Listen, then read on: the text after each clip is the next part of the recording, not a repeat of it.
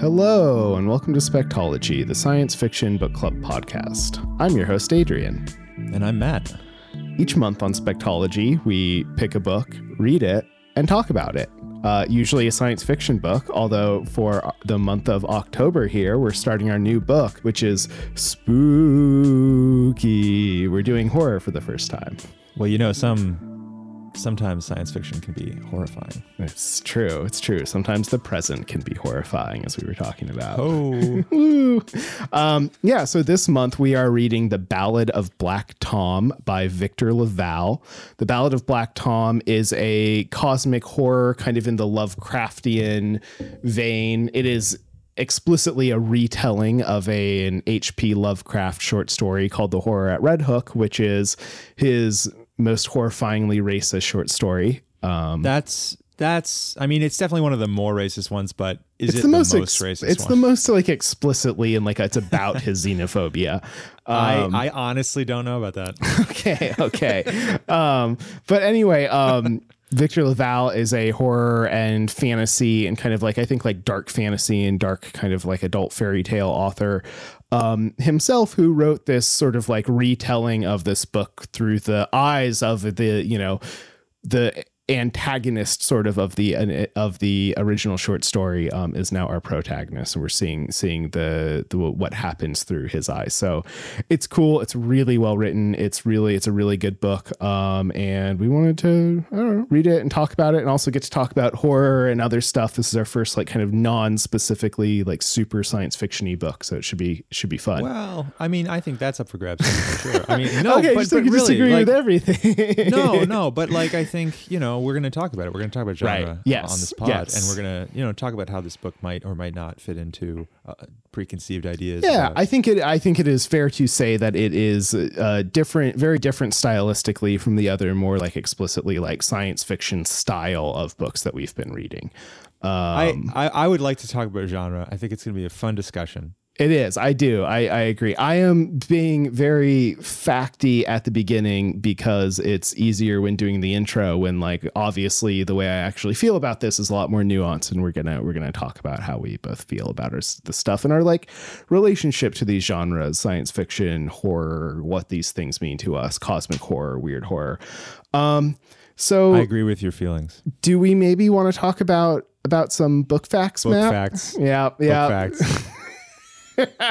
Um, so like I said, the book is the Ballad of Black Tom. Uh, it was published in February 2016 by Tor.com. So the the Tor's kind of online ebook novella imprint. It is an e- it is a novella. It's about 160 or 170 pages. They do so many good, so many good books. Tor.com is really awesome. They've done so much stuff. I think Binti was originally Tor.com, I believe. That sounds right. Yeah, they do a lot of really cool like novellas, and they're they're they're in the science fiction community. I think um, like making the novella happen again, which is exciting because I, I like the format. I think it's a it's a pretty cool format, and you get cool books like that. Like the Ballad of Black Tom, I don't think would make sense as a novel, but it's like way more meaty than just like kind of your typical short story. So it's a good middle ground, and um, yeah, it'll be interesting. I hope I hope it's like long enough for us. I think we'll have enough to talk about. I think we will. I mean, there's just so much to talk about. I actually, yeah, I, I there was a lot of research that I sort of wanted to do and didn't do, and so we're not going to talk about t- this time that we that I still could do or that we we still could do.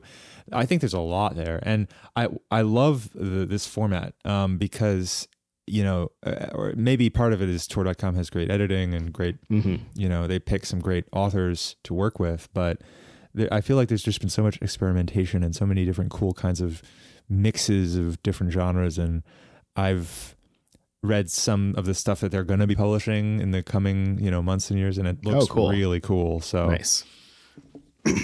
you and your your ins in the sci-fi community. no, I mean you know, it's you know some of it's public Googleable stuff. Oh, oh, you mean you've like read not the novels and novellas Coming. themselves, but like Yeah, the, yeah, yeah. the titles. And Yeah. okay, Coming that makes sense. That makes sense. That makes sense. Um, I thought you were, you know, like, oh, I've gotten the arcs NBD. Um, I mean, I, I have seen a, a couple of arcs. That's right, true. right. um, so it is. Um, the Ballad of Black Tom is, you know, it is an H.P. Lovecraft kind of retelling. So it is set in the 1920s in New York. Uh, it is cosmic horror largely construed. So we'll talk about genre more when we get to that. Um, it is yeah it's about a lot of things we kind of uh, you know I, it's it's hard to sum up with a single sort of like one sentence non-spoilery summary but it's about um, a young black man living in harlem uh, kind of trying to he's a little bit of a hustler he has a lot of like side gigs and one of the things that he's doing kind of pulls him into this like magical underworld in new york city and you know things go more or less well for him as he does that. So it's it's a it's a cool look at at his experiences through there. Um, this would be a good time maybe to mention some of the the content, content warning. warning. Yeah, stuff. I was just going to yeah. say that I think the content warning for this book is more serious than for some of the other books. There's one in particular really shocking element of like racist police violence, and then there's also just like a lot of low key racism, you know, language actions, kind of all all all all of the above. Um, but I think too, in particular, if um, the like police violence and police brutality is like very real and on on screen and on display, and so that's something that uh, yeah, you should know going into it. I think. Um, mm-hmm. Uh, and then it, I guess it's also worth saying uh, Victor LaValle is himself black, so it's not like a white dude writing about this stuff. Um, it, it is him. He grew up in New York City writing about this. Um, mm-hmm. I guess this is the kind of the right point to to point that out too. Um, the book won a shit ton of awards. Um, it won the, or at least was nominated for a shit ton of awards and won a few. It won the Shirley Jackson Award. It was NPR's best, or one of NPR's best books of 2016. It won the British Fantasy Award. This is Horror Award for Novella of the Year. And it was a finalist for the Hugo, Nebula, Locus, World Fantasy, and Bram Stoker Award. So it was just like pretty much anything science fiction, fantasy, or horror related, it at least got nominated for the novella award. Yeah. Um, and it's good. I mean, it's like this is it's a really good book. so it's not yeah, surprising. I, I haven't read yeah, I haven't even started it yet. So coming at it knowing very little about it, um, I was struck that the author seems to be this incredibly almost like credentialed dude mm-hmm. who a lot you know, lived in New York a long time, born and raised in Queens, professor at Columbia University. So this very smart guy. I listened to an interview with him. Oh, cool. On NPR that Adrian pointed me at. He's very smart, interesting guy, and I'm really looking forward to him doing a take on H.P. Lovecraft because H.P. Lovecraft is this, you know, incredibly huge casts a huge shadow over the horror genre in English. Yep. And has been enormously influential in so many different ways, but is so problematic at the same time. And right. And we'll we'll kind of complicated relationships. Yeah, we'll talk about those complicated relationships that like we we personally have um as well. Uh just to finish out the book facts here, it is um a standalone. Like I said, it's based on the short story The Horror at Red Hook. If you want to read that before or after, you can. Honestly, it's not even even beyond just like the the problematic elements, it's not necessarily one of Lovecraft's better stories, I don't think. So like if you want to read Lovecraft, there's better Lovecraft to read, I would say. Yeah, if you do really want to read it, it is in the public domain, and so you can find it for free legally on the oh, internet. yeah, like just a lot of different. Yeah, places. all of Lovecraft stuff, or almost all of it is. You can pretty much Google any Lovecraft short story and get like a bunch of clean, easy to read versions on the uh, like like mm-hmm. like design clean uh, versions on the internet. Um, and then um, yeah, and so, uh, but other than that, it is it is all standalone. It's a novella. It's pretty short. Um, I think it's like four bucks on Amazon, and it's totally worth it. You know, if you haven't heard of Victor LaValle before, if you haven't heard of this book before, whatever, I would highly recommend picking it up and reading it because it's good um, is good on a lot of different things from the themes to the actual storytelling and prose and, and all of it. And um, a little bit about Victor LaValle, like we mentioned, he's American and born and raised in Queens. His mom is Ugandan, I think, um, immigrant, which is which is interesting.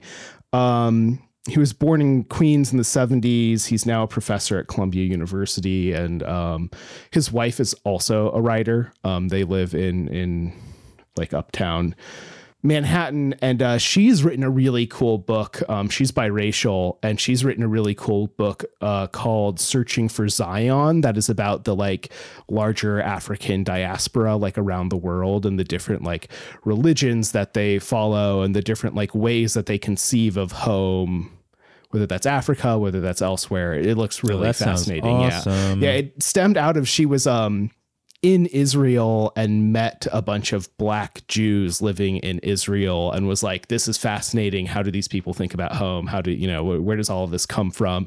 Especially with hers, like biracial, half white, half black, kind of like, how do I think about home? How do I think about where I'm from? So I actually didn't know any of this till I was looking this up and I was like, I want to read that book. That sounds really cool. Yeah, I also noticed that Victor LaValle has a whole bunch of really cool looking content that I haven't interacted with, but you know, in terms of essays and interviews and uh, various ty- types of short writing discussing literary figures and uh, current events that you can find easily Yep. around the internet. We'll link some of that. Yeah, in- and he's the, uh, written in the both um you know, I think his novels are mostly kind of fantasy genre type stuff, but he's written also a lot of literary fiction, um, short fiction, uh, particularly stuff about growing up in New York City, um, which which all sounds pretty interesting. Um, I'm super looking forward to reading his essay. He has an essay about the uh, Japanese uh, Nobel laureate um, Oe Kenzaburo, who uh, is a really cool author who's uh, no longer alive, but very important Japanese author of the 20th century. And I, I had no idea until you know very recently that Victor LaValle wrote about it. That sounds really interesting. So. Mm-hmm.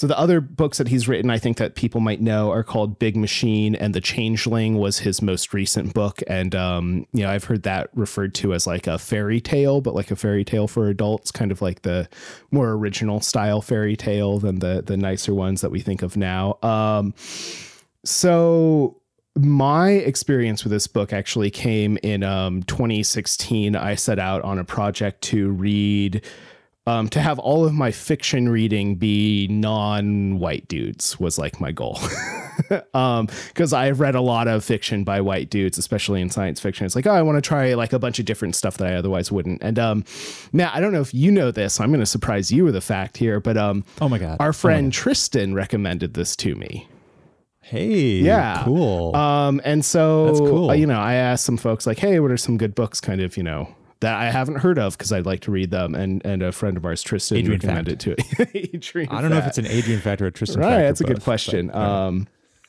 but yeah, she recommended it, and I I really loved it. I thought it was great. Um, you know, I read it while on vacation at some points. I read it. It's it's a kind of a you know, I think it's like a one or two afternoon read. It's a pretty quick read. Um, yeah, and uh, so that's kind of my background with the book, and then I guess also this is maybe a good, you know, I guess why we chose it. So that's part of it, and we also thought October let's let's try something a little bit different from what we've done before um, as well as something short because i have like a ton of work that i'm doing right now so short book good book likewise, likewise. It's uh, one of the busy. horrifying things about the Halloween season is how busy we get. for real um Talk about cosmic horror. yeah talk about mortality uh staring you in the face. In adulthood. Anyway um yeah so should we do we want to do we want to kind of move on and talk about or so actually matt i'm curious what was your Mhm. as so as a kid i read a bunch of lovecraft. What was your experience of lovecraft? Like when did you first experience him? Were you a fan? oh, yeah, like probably, yeah, like i'm curious. Probably pretty similar to you. okay. Yeah, it was probably pretty similar to you when I was young. Um, I read a lot of fantasy and science fiction very randomly. You know, I Mm. didn't have any kind of theory of what I wanted to read or why I wanted to read it. I just picked up whatever I saw that looked cool. At some point, I saw Lovecraft probably pretty early, and um, I read like one story, you know, when I was in elementary school or something like that, and liked it enough that the next time I saw him, I was like, "Oh, I like that guy," and then I read more, and so on. Mhm. I think the first one I read might have been The Rats in the Walls oh because I, I think that yeah I think that might have been the first one I read and um, at the time I, you know when I first read him I had uh, basically no I had no context at all for the book for the stories. Um, I didn't understand sort of that they were important or not important or influential or not influential. I didn't I didn't know that other people had ever heard of this guy. Um, I didn't know. I did not detect any racism when I Oh, read no, it yeah, kid. I remember, I remember that distinctly. I remember not at all thinking about that. I remember maybe the one interesting thing is that I remember sort of associating him with Edgar Allan Poe, which is actually something a lot of people do. Because I also read Poe stories when I was little, and they seemed sort of similar. And you know, Mhm. that's not an accident. Um, Right. Lovecraft liked Poe a lot. So yeah, what about you? Yeah, really similar. Actually, um, you know, I, I have a person in the story, my friend Nate, who also recommended uh, Romy Futch to me originally. So, we, you know, shout out to Nate. We've talked about him Shout a little bit. Um, but he uh, he was really into horror a lot more than I was, and so he introduced H.P. Lovecraft to me. I, I distinctly remember that, and I remember getting really into it. I think I had a couple of different. Um, uh, uh, like short story collection. So that's how I, I, I, you know, didn't just like read one randomly. I actually got a short story collection and read through a bunch of his short stories. I think that one, I think the first story I actually read is still my favorite of his, which is At the Mountains of Madness. Um, and I think that's one of his stories that actually holds up best, as well as his, you know, been turned into like movies and and other short stories. I mean, The Thing is partially based on it. Um, John Carpenter's The Thing, that kind of deal. So, um, Pretty good movie. yeah, I guess I don't know. I've never seen it actually. Um, we can talk about that at the I haven't seen it in a while, and I actually I, I hesitate now. Whenever I think of something older that I liked at the time, I always hesitate now because I really cannot trust that it, it holds up at all. Right. So you know, provisional recommendation. Yeah, people. that. I know Uh, people still love that movie. Um, like I said, I've never read it, um, or seen it, but uh, but yeah. So I read a bunch of his stuff. I remember actually very distinctly at one point, Nate and I went on a camping trip where we we uh, you know Oh, that's the, oh I oh yes. we we hiked about um yeah i think it was like a 10 or 10 hour hike or so up to this um like a, we made base camp and we stayed near this mountain or like in this valley for three days and then like you know peaked one of the mountains in the valley and you know like hung out. There were like bears around so i had to like climb a tree and put all of our food up at the top of a tree and that kind This of is thing. in This Alaska, yeah this is in for- for alaska as a, as a child. I grew up in alaska. Um but I also remember distinctly that like that was the only books I'd brought with me was like an HP Lovecraft short story collection. Correct. So that was reading reading all of that. I think the rats in the walls might have been in that collection because I have a distinct memory Yeah. of that story and being out in the woods. Um, That's a great story for you know reading in a situation where you are Like around where- a the- in campfire. a situation that highlights the, Yeah. the creepiness. Yeah. that's also a story that I've read. You know, turning out all the lights on Halloween. Even when I'm Oh, good, In yeah. the wilderness, I you know I've I've done that in a Halloween setting Right. too, and it's yeah. And you know, I think it's something compelling about Lovecraft's fiction is these um he he there's a couple of things that I think are co- particularly compelling for actually Victor LaValle mentions this in his Fresh Air interview, which I will link to in the show notes. It's a really cool interview and we're going to refer, refer to it several times.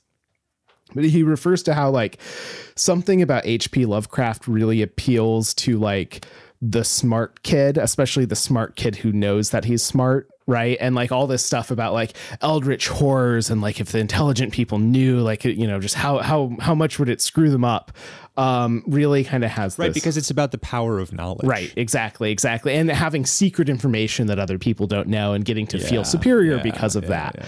Um, you know, and like some element of that is the xenophobia, but I think it's also uh, you know, Victor LaValle mentions explicitly like reading it as like a black kid growing up and not also not seeing the racism because you see it as this sort of sense of like, oh, like like a superiority that you can relate to without necessarily relating to the racist parts of it. And then as you get older, I think the racist parts become a lot more obvious what's going on oh, there. Oh man, I reread Horror at Red Hook before this, Same. and it is, it is so insanely racist. Right. It's so insane that I didn't notice this before. I Right. no idea. Like how I did mean, we it, it really, it's an edu- It's very educational. It's. I think it's really educational to revisit things like this and to to see the the gap. yes. You know, between what you thought then and what you think now. I think that was a really, it was really eye opening, honestly. Mm-hmm. Um, so you know, even if if if you feel comfortable with with reading this story, um, I think it, it, or maybe especially if you've read it before, Yeah. but it's been a while, it might be a really interesting experience to go read it again. It's very short, so Mm. or even just read the first few paragraphs. That's all it will take. Right. And I think we're gonna we're gonna spoil the horror at Red Hook here. It's sort of like it was published in the 20s, so I don't think I think spoiler spoiler statute of limitations is done on that. Um but it's it's for me rereading it was there was so much that at the time I was like because one of the things that Lovecraft does is he writes about other races in the same way that he writes about his like eldritch abominations. And so because a it's the same kind yeah. of language, it's it's I think especially as a kid it's easy to not think about it in terms of what he's thinking about it in terms of, right? He's clearly talking about like the, you know, like the Asiatic races and these other, you know, like horrific terms, but it's also easy i think to just be like oh well this is you know it's not about race it's about like what they're doing. It's about the fact that they like have tapped into this this magic and you know kind of like not realizing you know well why is their magic scary but the like celtic magic isn't? You know there's there's something to be interrogated he- there. Yeah, and there- there's also a very close connection there between um, this sort of uh, pseudo scientific post Darwinism and Mm-hmm. Um, a lot of the uh, intellectual reactions to immigration that were happening. The sort of conservative, reactionary, intellectual rea- uh, reactions to to immigration that were happening when Lovecraft was alive. Mm-hmm. Um, Yeah, because the book, the yeah. the short story, it, it takes place in Red Hook, which is a is on the waterfront here in New York City, particularly in the Brooklyn borough of New York City. Uh, and it really is, it, and it was. It's much less so now that New York is less of a port city, but at the time was like one of the main places that like ships would dock to let off their goods. Um, and so it's also tended to be a very like poor immigrant neighborhood, and a lot of people would kind of like start out their journey in America there. So the the kind of thing uh, that that we're talking about here is in the horror at Red Hook. Uh, love. I mean, there's so many of the sentences are racist. You could sort of take your pick, but there's one that that I've chosen uh, among the cornucopia that says sci- that basically he, he's talking about how science supports his position that quote modern people under even modern people under lawless conditions regress. Right. end quote. And so you know he's he's describing this neighborhood of red hook and all of the different uh, uh, ethnic groups and languages and uh, cultures mixing together. And uh, he he there's something you know inextricably linked between that mixing Right. and lawlessness and evolutionary regression Right. in his mind to lovecraft those th- those things just all go together Right. and you know, before we started recording, you were mentioning Matt the ways in which it it it relates to like what's going on in America right now, and in fact, even like there's something very modern seeming about the way that he's talking about it. It feels like something that like Jordan Peterson would write or Stephen Miller would write in a speech for the president, right? Like it, it has this feeling of like, you know, all of these like still current fears about like people who are not like us coming here and changing, you know, changing who Yeah. we are and what we do and what happens in America. Um, and it's, One of the- it's very yeah. like America centric too. Oh yeah, Lovecraft never really traveled anywhere in his life. Very few places anyway. He Right. spent most of his time Rhode Island. in Providence, Rhode Island, where he grew up, and he corresponded extensively with other people, but he had almost no personal interaction with any of the stuff that he wrote about. I mean, he wrote these stories about traveling to all these exotic places, uh, faraway places, um, e- even you know uh, nearby places. But he he didn't really know what he was talking about in any of these. Like he he hadn't ever been to Red Hook. I don't think. No. I'm not 100 percent on that, but I'm pretty sure he never went to Red Hook in his I life. do know that he'd been to New York City and like traveled around the eastern seaboard. So so it's possible. And it's interesting in the book or in the short story, not the book. Uh, his like writing about New York City. It's really it's always fascinating because I live in New York City to read stuff written about New York City and to hear you know, just the way that he talks about it being this like stuff that I love about the city, but for him is like horror, is literal genre horror. Yeah. Like, I mean, his description of Red Hook is, i i- like, is part of the horror of the story. Mm-hmm. And his description of Red Hook, you know, as it appears, you know, in his imagination, or he may well, maybe, maybe he did go there. I don't know. But his description of it is itself part of it. It, it sort of has the role, it, it has the function that descriptions of like horrible evil beasts have. It should it's meant to scare you. The the It's- the it's- the description of like all of these immigrants living Yeah. massed together is meant to scare you, terrify Quote- you. right quote unquote normal you know non-magical non-eldritch daily middle of the day you know business like weekday red Right. hook is Essentially like, like terrifying thing like working class immigrants working and Right. living Oh, together there's is a whole, scary. another another thing that's that's important here is that poverty is scary to him Yes. it's not just that it's this immigrant melting pot it's that it's poor and ugly and dirty all that stuff is scary to him Mhm. he you know he associates very he has he he has this very clear uh, old fashioned sort of um you know the external mirrors the internal kind of view of morality and human nature when he describes the quote unquote hero of the horrid red hook he describes him as a hale and hearty robust you know white specimen Mhm. basically. And it's shocking that a, a, that a healthy looking man like that would be afraid, you know, as he is afraid in the story because he's seen these horrible things. Yep. Yeah, he has like me- a PTS flashback right at the beginning of the story, and everyone's shocked by the fact that like, oh, a robust white man can be afraid of something. Right. Meanwhile, the the swarthy immigrants are crooked and hunchbacked and or pockmarked or corpulent or all mm-hmm. these different you know and the and it's very creepy when the sort of villain so does you know in as much as there's one villainous central villainous figure the villain character it's very creepy when he goes from this corpulent white-haired old man he sort of by virtue of this evil magic, he kind of transforms into a more healthy looking, younger looking guy. And that's super creepy because, oh my gosh, there's this, you know, something evil looking good. Ah, how could it be? You know? right and it should it should be worth you know mentioning that we're we're talking very explicitly about the like words and everything that lovecraft uses and doing so partially in order to like analyze exactly what is going on with the story. It's it's not as simple as he's you know and this is often the case with racism is it's not as simple as he is you know saying explicitly like oh immigrants are bad or or x person is bad or y person is bad or always bad. It's that like it's a lot of it is ideological and this is why i use this term is a lot of it is like the types of descriptions he uses for some people are very different than the types of descriptions he uses for other people. And like looking at the patterns of like where that is and why that is shows this very clear pattern of like immigrants, especially non-white immigrants, are terrifying and poor and like you know contain like have bad primitive magic.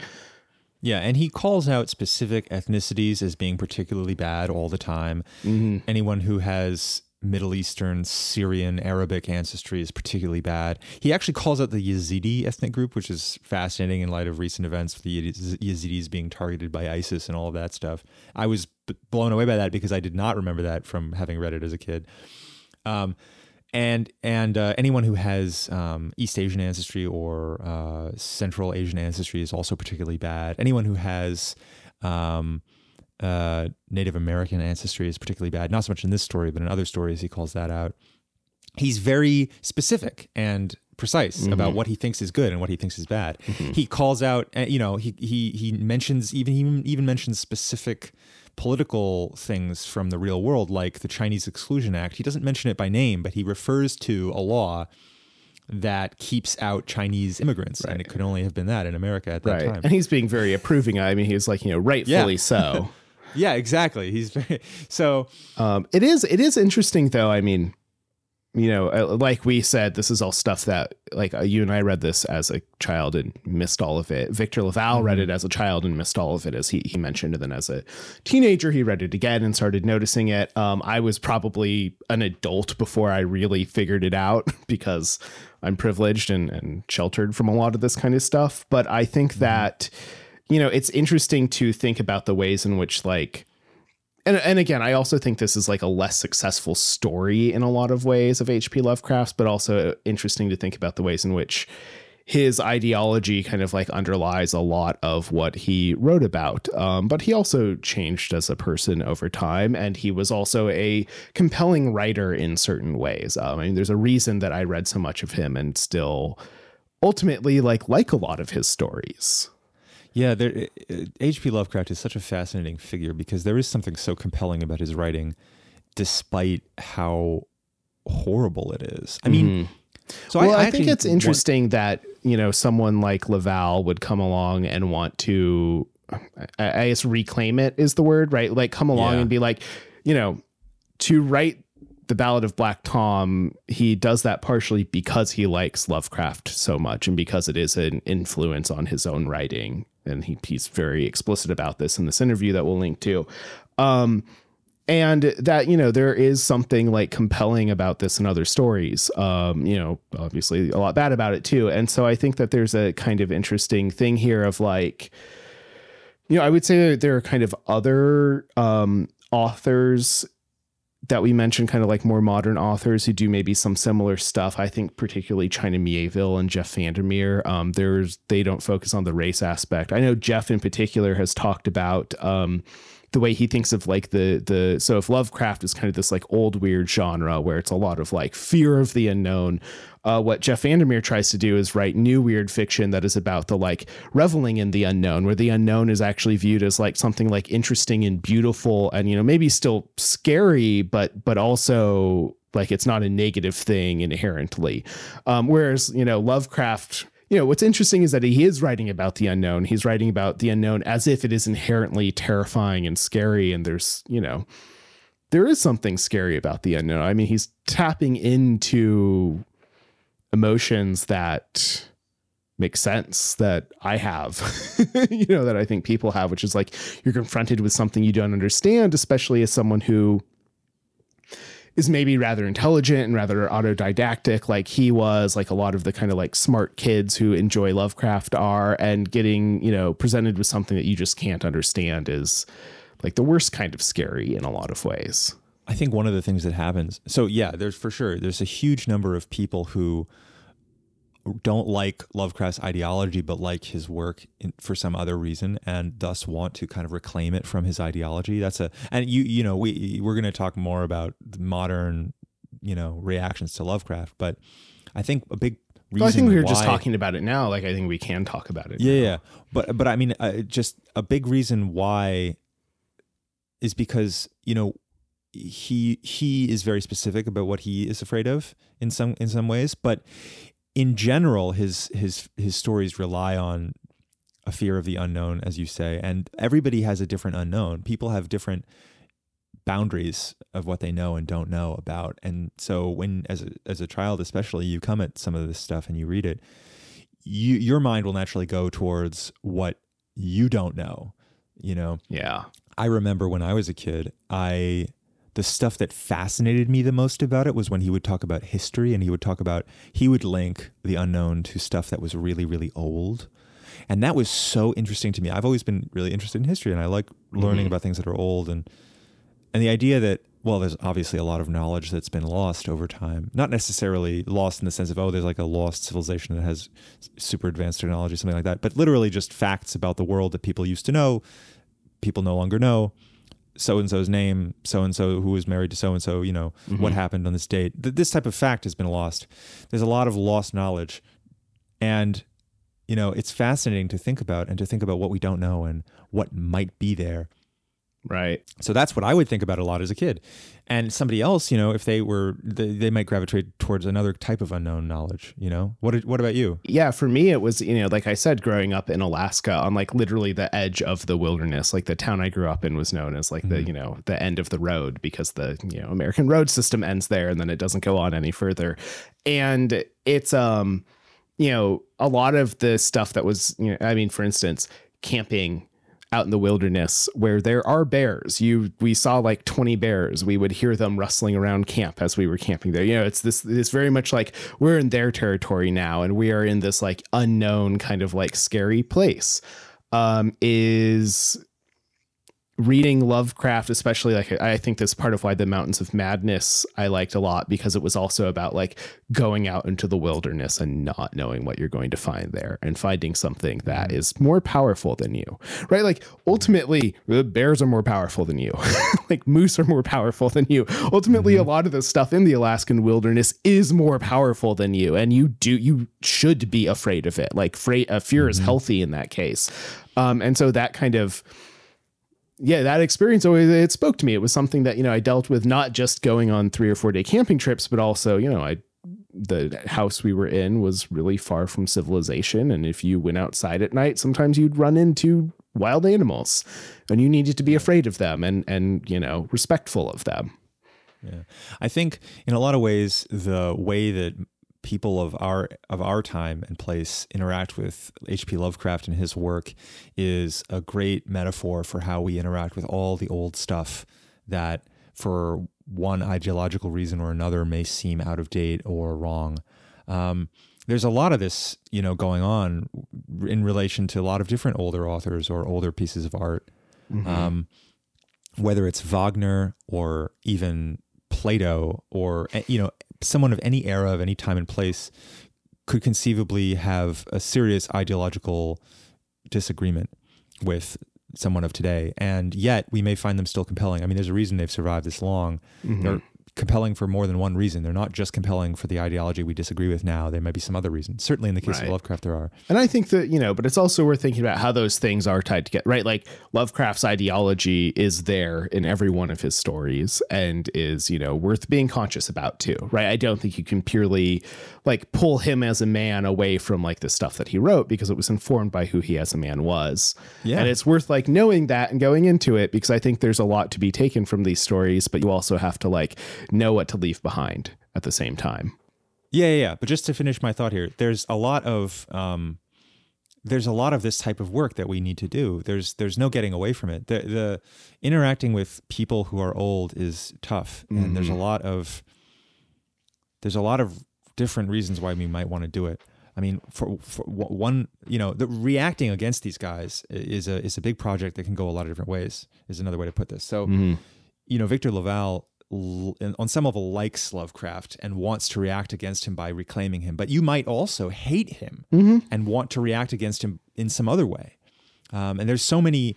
There's, I, I think there's a there's a lot of different legitimate ways to react against this, um, and and you know, and, and this same type of sort of reactive politics is going to occur when we think about uh, other folks too. Um, Yeah.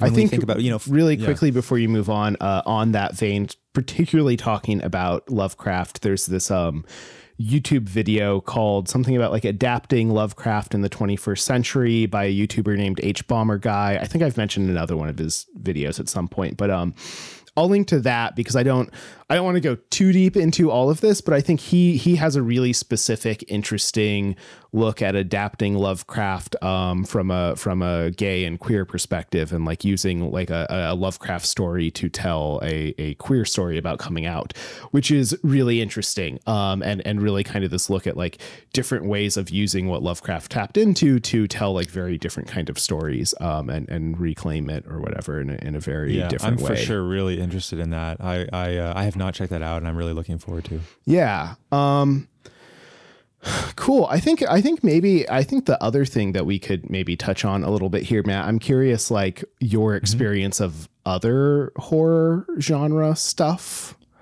Like Oh, as yeah. an I- adult and as a kid and like what, you know, like kind of like what horror do you like and sort of what horror like how do you think Yeah. about horror? I like, um, I tend to like things that So as a kid, I didn't read that much of it. Um, Lovecraft and Poe were almost the exceptions to the rule that I didn't tend to read a lot of horror as a kid, except because I like those guys. I got into what you might call cosmic horror or existential horror, as opposed to violent horror. Right. Um, as a kid, I didn't like violence that much. I didn't like very explicit violence. I, I was okay with it if it was sort of stylized or written in this very convoluted language. The more removed, you know, the reader was from from the the specific awfulness of, of violence, the more I tended to like it. And that's more or less still true as an adult.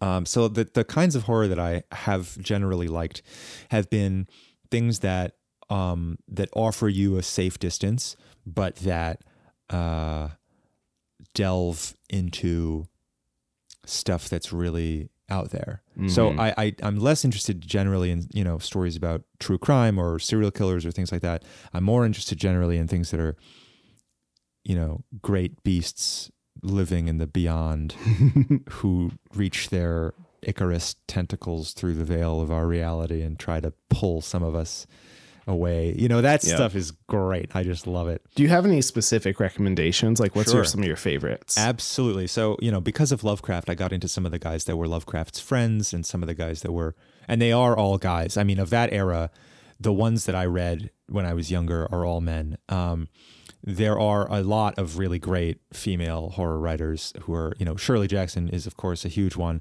Anna Kavan is a huge one too. There's a lot, but but uh, you know, when I was a kid, the ones who I read were were all men. Guys like Clark Ashton Smith, who was uh, one of Lovecraft's best friends. So I should say, there's this whole generation um, who were contemporaries of Lovecraft, who Lovecraft corresponded with, and they they would blurb each other's books, and they would write in the same magazines, and they corresponded a lot.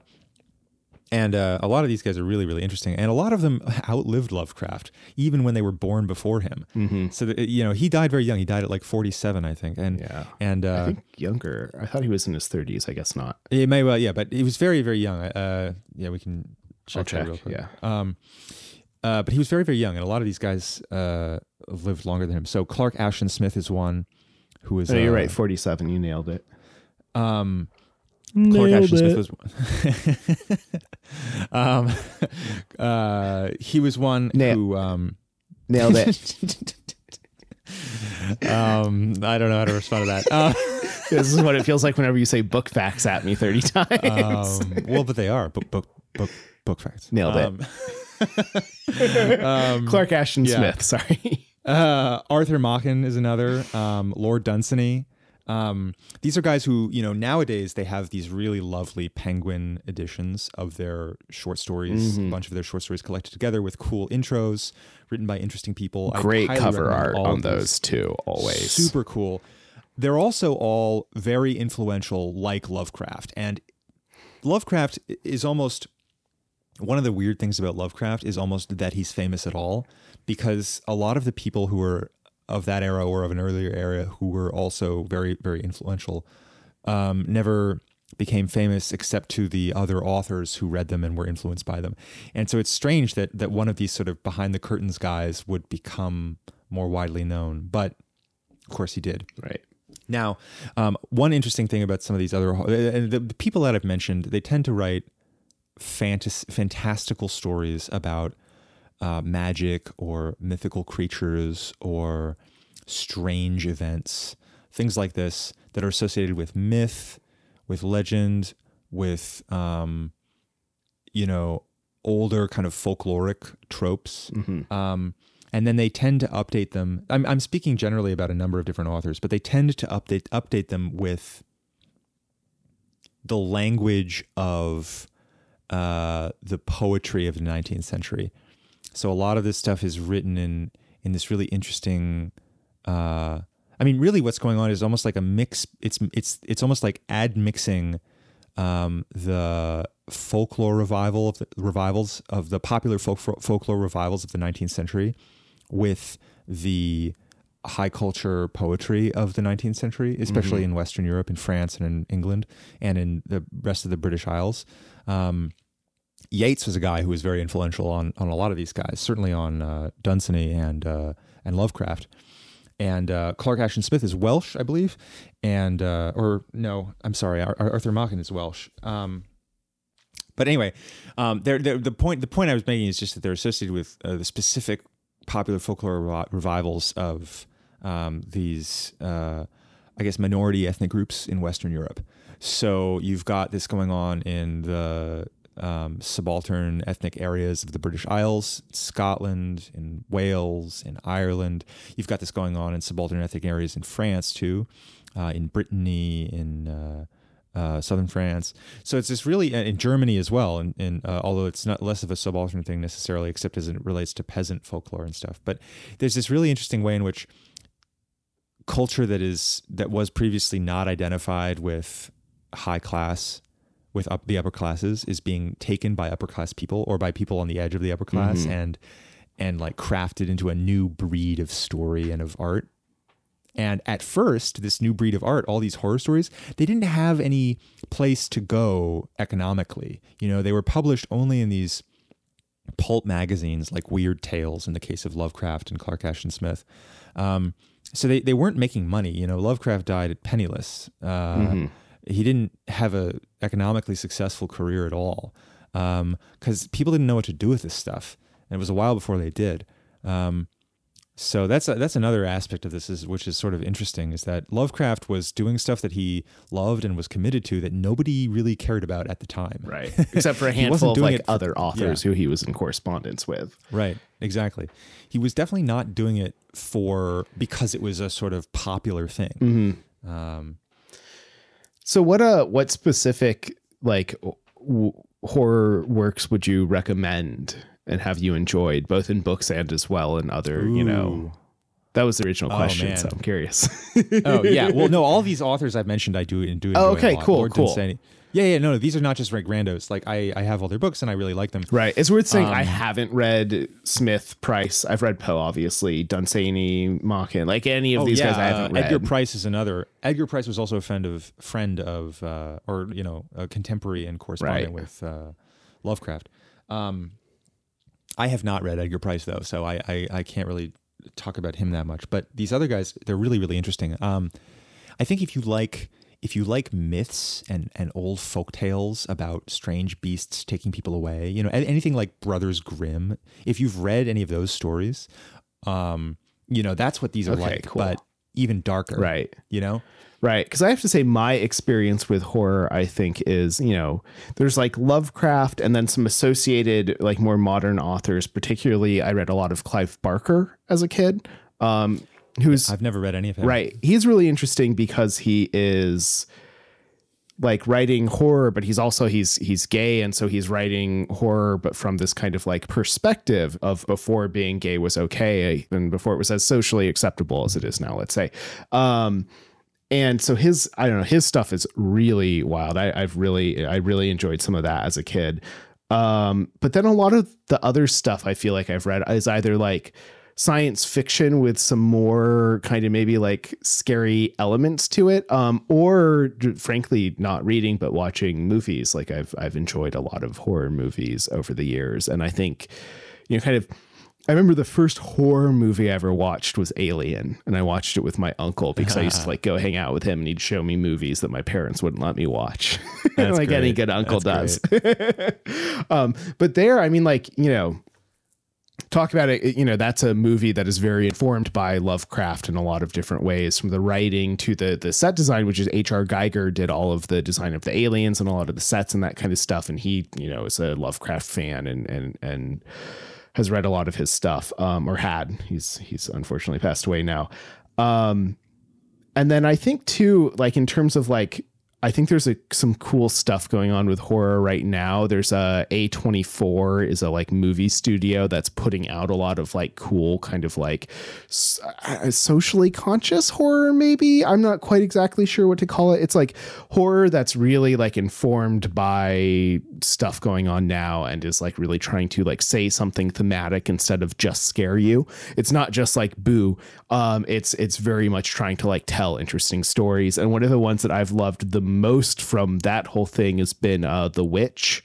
Um, was a was a mm. movie recently, and that um, that in particular, I think that movie is the best on screen depiction I've ever seen of what it feels like to grow up in a like rural conservative religious awesome. context. And like the fear of the unknown the fear of the woods surrounding you the fear of like you know of of of god and of like god being scary and the devil being real and all of this like that that movie like watching it was like watching my childhood like the emotional content of my childhood.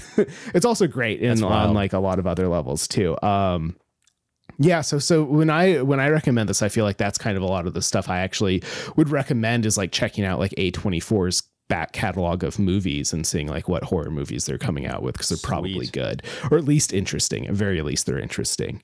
Um, and they're doing That's more awesome. than just scaring you. What uh, could you describe Clive Barker's stuff? Because I don't know anything about it. Uh, eh, I haven't read him since I was like a freshman in high school, so I'm gonna have a really hard time with it. It's it's it's it's like it's Lovecraftian fantasy. So I think I think it's explicitly fantasy. A lot of it has these elements of like there's some hidden other dimension within like like right under the surface of our world that if you do the right things you can tap into it. Um and this stuff is like scary and horrific and like will fuck you up the more you tap into it, but also has like immense power. I, I think is the thing that often like comes across in, in all of his fiction. Um yeah, it's it's it's it's interesting. Again, I haven't read it for a long time, so I have a hard time recommending it because I have no idea how good it actually is. But I remember as a kid being, you know, I think I think it's one of these things that as a kid, a lot of this kind of stuff was like, especially coming from the religious conservative background, like stuff that was talking about things that I wasn't allowed to know about. I mean, Clive Barker's talking about mm, sexuality yeah. in this very like upfront way that you know I was not allowed to like watch movies or or even you know go to sex ed because of the conservative upbringing. Um and so like getting it through this way of like oh yeah it's both like just something that is in the world but also something that's like secret and unknown. And you know it it, it resonated a lot with me kind of learning about this stuff through through that perspective. Maybe That's not the really- healthiest I- way I- to learn about sexuality reading horror about it but hey it's you know it's what it is. I find that I find that really interesting because that gives me a, a window into why a lot of people probably like horror. I actually have never understood. I have always felt like there was something I didn't understand about why people like horror stories mm-hmm. because for a long time I only so like I said I only liked things that were a particular kind of of horror as a kid. And I actually when I was that age I didn't call them horror in my head. I didn't think of them as horror and that was mm-hmm. part of why they were okay, okay to like. I didn't like things that were horror. And I always wondered I I felt like there was a disconnect you know in my understanding there. Yeah. So it's cool to hear you explain it because that makes a lot of sense I think. Yeah, I mean it's Um, funny because I'm the same way, and I've never liked slasher, gory type stuff. I mean, yeah likewise some of the stuff that's more like some of the B horror that's actually as much comedy as it is horror is really fun to watch. But again, that's almost like Oh, yeah. that's comedy. It's like clearly like puppets and like gallons of like red food coloring, and like it's it's fucking funny as well as being scary. Although I have when I when I've talked to folks that were you know alive and aware of some of those movies coming out, or at least it depends on which movies we're talking about. But you know, Right. there there are some movies that we we would now consider kitschy that at the time were not. Right. Well, you and know, I think and- I think the move from VHS to like DVD and Blu-ray also changes a lot of this stuff because what is like on a Yeah. VHS tape scary and you can't really see what's going on like on, you know, a DVD is like, "Oh, well, okay, I see the puppet." um I have a quick correction to make. I was completely wrong. Lovecraft not only went to Red Hook, he lived in New York for two Yeah. years, very near, very near. okay, I didn't know that he lived near Red Hook, but I, I did Yeah, know that I- he I lived that. in New York City for a while. Okay. Yeah, I was very wrong. So he actually lived on Flatbush. Flatbush. Um, That's not near Flat- yeah. Red Hook, but okay. Oh, he well, so he lived there, and he lived in Brooklyn Heights on Clinton Street. Okay, also not really near Red Hook, but Okay, like yeah, right. South Brooklyn as opposed to like North Brooklyn, Williamsburg, Greenpoint, that kind of thing, I guess. Um, Okay, well, to, to me it seems Right. It's like anyway. four miles away, which in New York City is, you know, like a half hour of travel. So- Yeah, In fact, a it was probably than- more. it's a lot closer than than never having lived in New York. Yes. which I thought was Yes. true. He did live there, and he did go to Red right right. for sure. Yeah no i'm i'm sure that you know some of this is is you know some of the the stuff he's writing about is based in experience even if it if not experience knowledge because he you know read a lot what you know corresponded a lot. It's funny well, he was a shut-in and he didn't meet ever in person a lot of the people that he corresponded with. But he was also an extrovert in the sense that like he did write a lot. You can read a lot of his letters. They've been collected and published and he you know like had a number of friends and acquaintances who he you know wrote to frequently. Um on the on the subject by the way back to the subject of, of horror that we've been interested in have you uh did you mention laird barron? Oh i didn't. I should have. Yeah yeah. Barron is also another like you know kind of like very influenced by Lovecraft. Actually, blurbed the Ballad of Black Tom. Um, has I've only read his short stories, but they are very good, like kind of you know cosmic horror type stuff. And I think we've mentioned him in another um, in another of our podcasts because he was one of the character inspirations for Matthew McConaughey's character, the first season of True Detective, which is also like speaking of like modern Lovecraftian type of work, should should get a shout out. Um, yeah, but he's he's he's an Alaskan who I think lives in Maine or something like that now, and, and writes horror and cosmic horror and this this kind of stuff. Um, yeah, I think so. I think that's um that's most of it for me. I think keep a short, tight episode. Did you want to talk about anything else?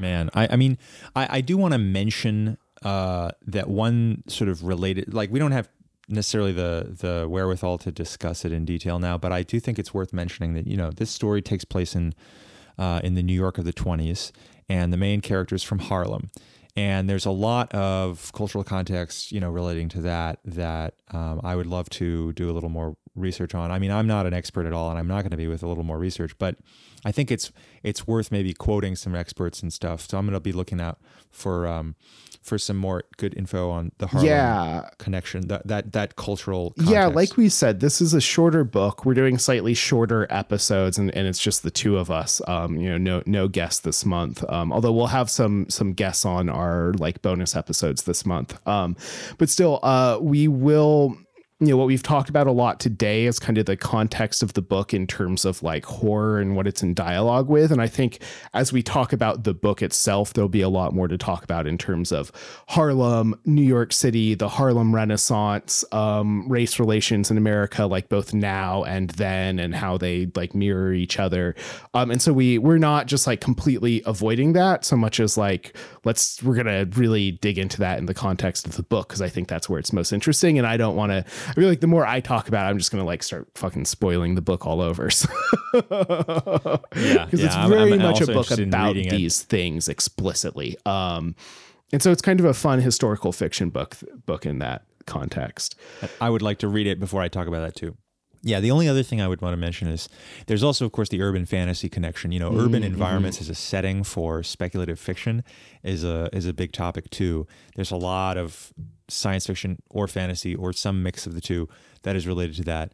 And uh, you know, we haven't really done books like that, but there are a lot that exist that we might do in the future, or that it might be worth just mentioning that that's something to think about. That's related to this Right. book. Yeah. Outside of like China Mieville's uh, Perdido Street Station, I don't think I've read any like urban fantasy type stuff. So I'm I'm I'm curious. I'd love to to have you recommend something at some point for us to to go through there. Well, depending on uh, your take on what that genre means, Max Gladstone's work uh, is Oh, often that's true. coded Yeah. Oh no, that's actually that's a really good point. Um, I should read more of his books since I've only read the one. um, I actually the other thing I was thinking there, and this is maybe even worth mentioning in the Lovecraftian context, is this book called um, Metropole by Ferenc Karinthy. Uh, it's a Hungarian author, so I don't really know how to pronounce his name. Um, but that's a really interesting story that is sort of like uh, uh, a magical realism fantasy horror type thing um, about a guy who accidentally gets off his flight in the wrong city and does not know what city he's in, does not know the language, and has to figure out how to like get around and do stuff that is kind of terrifying and interesting and definitely has some like surrealist elements to it. Um is not just like a realist type novel like a lot of the stuff that we read is but it's it's cool. It's it's interesting Yeah, I mean, I think urban fantasy, just to say one really quick thing about it, is like one of these, you know, genres that is very vague and kind of couldn't be anything but vague. uh, I, I, you know, depending on how you look at it, a lot of any, pretty much anything that's sort of primarily set in an urban environment could be called that. You know, so whether it's, um, whether it's sort of, uh, you know, something like Gnomon that that is is very, very very much about this urban environment. You know, there's a lot of scenes in that book that we didn't even talk about on That's our podcast. true, that right? Take advantage of that environment and the features of the particular features of that environment, how the environment interacts with the characters, surveillance within that environment, um, technology within that environment in particular. All these types of issues that that are definitely related. And then there's also the question of science fiction or fantasy that that you know is not not so much about the urban environment as as a topic, but that just restricts itself to that environment and isn't about space or you know exploring wilderness areas or you know and so in some sense like red hook the story we mentioned already you know a lot of it is sort of about cities and how cities are in the era that lovecraft was living in one um, And the book is know, very much about the city, and you travel through a lot of different parts of the city, um, which is cool. And I, I, I, I, you know, living in New York, I, I'm looking forward to being able to talk about that stuff. oh i can't wait it's gonna be great. Cool. oh i wanted to one other thing. You you recommended a uh, youtube channel uh, or at least a particular video that i'm really looking forward to. I also wanted to give a shout out to the folks at pseudopod. Um, if you're interested in um, new uh, horror cosmic horror stuff um, that's a podcast that uh, produces original fiction or that uh, reads uh, fiction uh, in each episode. Um, and uh, the people that do it also have related podcasts um, for other genres. So definitely check that out. I'll have a link for that. Too. That's cool. That's great. I don't, I don't, I actually don't know them, so I'm looking forward to to checking some of that out. I like the the fiction podcasts. yeah, Escape Pod is another one of theirs. Oh, okay. I've heard of Escape Pod before. So it's pseudopod, escape pod, and that's pseudopod.org, right? That's okay, right. cool, cool. All right, I think that's that's it for us for today. Uh, a tight tight hour. Word. Um, cool. So uh, you know the usual outro here. Thanks to WJ for our music. You can find him searching WJ on SoundCloud. Uh, our artist is Noah Bradley. You can find his work at noahbradley.com. We will be back, I think, next week with a bonus episode. Uh, I think actually we're gonna have two bonus episodes and then do the post read on the final week of the month. Although don't quote us on that, we still have to record all of them and like work out timing with guests. So a lot of it will be working out around uh, working out timing with guests and around that and our own timing because we're both really busy this month. it's a busy one for us. Um, and then I know at least my work gets a lot easier, so I'll, we'll be able to dig into something a little bit more meaty come November. Um, but in the meantime, I really hope people read and like this novel. I think it's really great. I, I was really excited when someone recommended it to me, and I wanted to recommend it to Matt and as well as like the others of you listening. Um, so I'm so excited for this because it's such a it's it's such a dense, quick piece of like really appealing, fun, but also, or at least it seems Yeah, like yeah. I haven't read it yet, but it seems like this really amazing way to have a dense art experience in a short amount of time. You know, Yes. it's like so short that you could just you could just read it. You know, and, and Yeah. so it's very, it's a perfect thing for a busy fall. Yep. Yep, no, that's exactly it. And you know, we'll we'll maybe we'll get dressed up for our uh for our post read. we can God, we can wear no. costumes. All right. Well, with that, uh signing off. Have a good one, Matt. You too, dude. Bye.